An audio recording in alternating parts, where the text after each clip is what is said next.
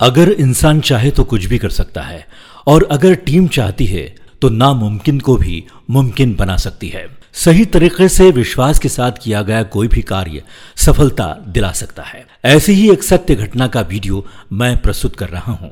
23 जून 2018 की शाम को वाइल्ड बोर्स सॉकर टीम के 11 से 16 साल तक के 12 बच्चों ने फुटबॉल का मैच खेला। मैच के बाद बच्चे साइकिल रेस लगाते हुए थाईलैंड की 10,316 मीटर लंबी लुआंग गुफा देखने पहुँचे। उनके साथ उनका 25 वर्षीय कोच इकापोल चंथावांग भी था। देखते ही देखते बारिश के कारण गुफा में बाढ़ आ गई और वो पानी से बचते बचते गुफा में चार किलोमीटर अंदर और पहाड़ी की चोटी से एक किलोमीटर नीचे फंस गए। बाहर निकलने का एक ही रास्ता था और वो पूरी तरह से बंद हो चुका था। रात तक जब बच्चे घर नहीं लौटे तो घर वाले परेशान हो गए। खबर मिलने पर प्रशासन बच्चों की खोज में लग गया।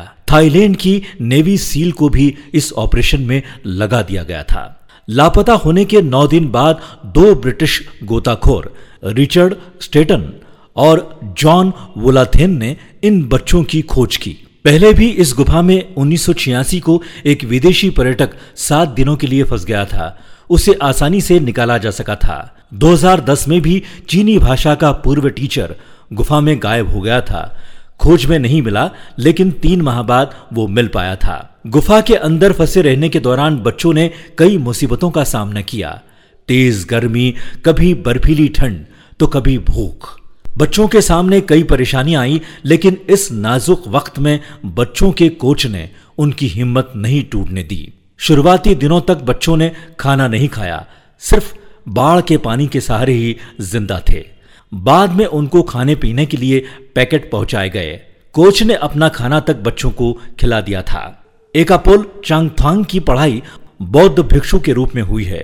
तीन साल तक वे साधु रहे हैं और वे अब फुटबॉल के कोच हैं। संकट के दौरान बच्चों को शांत और एकजुट रखने के लिए उनके प्रयास सफल रहे। गुफा में फंसे बच्चों के साथ वे एकमात्र वयस्क थे और उन्होंने उस अंधेरी गुफा में उम्मीद की रोशनी जगाई। मानसिक रूप से उन्हें कमज़ोर होने नहीं दिया। ड्राइंग शीट पर ड्राइंग बनाकर वे बच्चों को बताते थे कि कम जगह में कैसे बैठना चाहिए। गुफा काफ़ी लंबी और उसका रास्ता ऊँचा नीचा था। ऐसे में उसमें कई जगहों पर पानी भरा होने से ऑपरेशन काफ़ी जटिल रहा। सौ रास्तों से पंप द्वारा पानी निकाला गया, जिसमें भारत की पंप कंपनी का सहयोग भी सराहनीय है। लेकिन बारिश की संभावनाओं को देखते हुए बच्चों को बाहर निकालने का तरीका बदल दिया गया। अधिकांश बच्चों को तैरना नहीं आता था और उन्हें गोताखोरी का अनुभव नहीं था। बचाव दल ने मास्क का इस्तेमाल करके ऑक्सीजन टैंक के ज़रिए पानी में कैसे सांस लेना है, ये भी उन बच्चों को सिखाया। बचाव के रास्ते में लगातार उतार चढ़ाव आते रहे।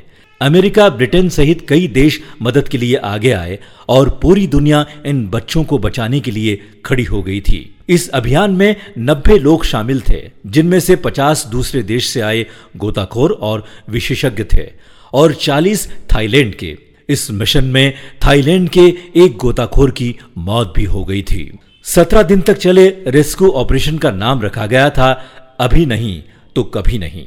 मौत की जंग जीतने वाले तेरह लोगों में से पहले चरण में छह बच्चों को और दूसरे और अंतिम चरण में छह बच्चों सहित कोच को सकुशल बाहर निकाला गया। गुफा से बाहर आते ही उन्हें हेलीकॉप्टर से हॉस्पिटल ले जाया गया, जहाँ उनका इलाज किया गया। परिवार, मित्रगण और सभी रिश्तेदार काफ़ी प्रसन्न थे। साथ ही थाईलैंड की वो टीम जो इस काम में लगी थी। मौत की जंग जीतकर 18 दिनों बाद 13 लोग बाहर आए। बचाव कार्य में मुख्य भूमिका में रही थाईलैंड नेवी सील। इस साहसिक कार्य के जश्न पर उनसे पूछा गया तो उनका जवाब था, हमें नहीं पता कि ये कोई करिश्मा है, विज्ञान है या क्या है। हॉलीवुड की फ़िल्म निर्माता कंपनी द्वारा इस साहसी अभियान पर एक फ़िल्म बनाने की तैयारी की जा रही है। ये घटना यही सिखाती है कि निराश मत हो। हारो नहीं, मंजिल आपको ज़रूर मिलेगी। थाईलैंड के नागरिक और पूरी टीम को, और उन देशों को, जिन्होंने इस अभियान में मदद की। शुक्रिया, धन्यवाद।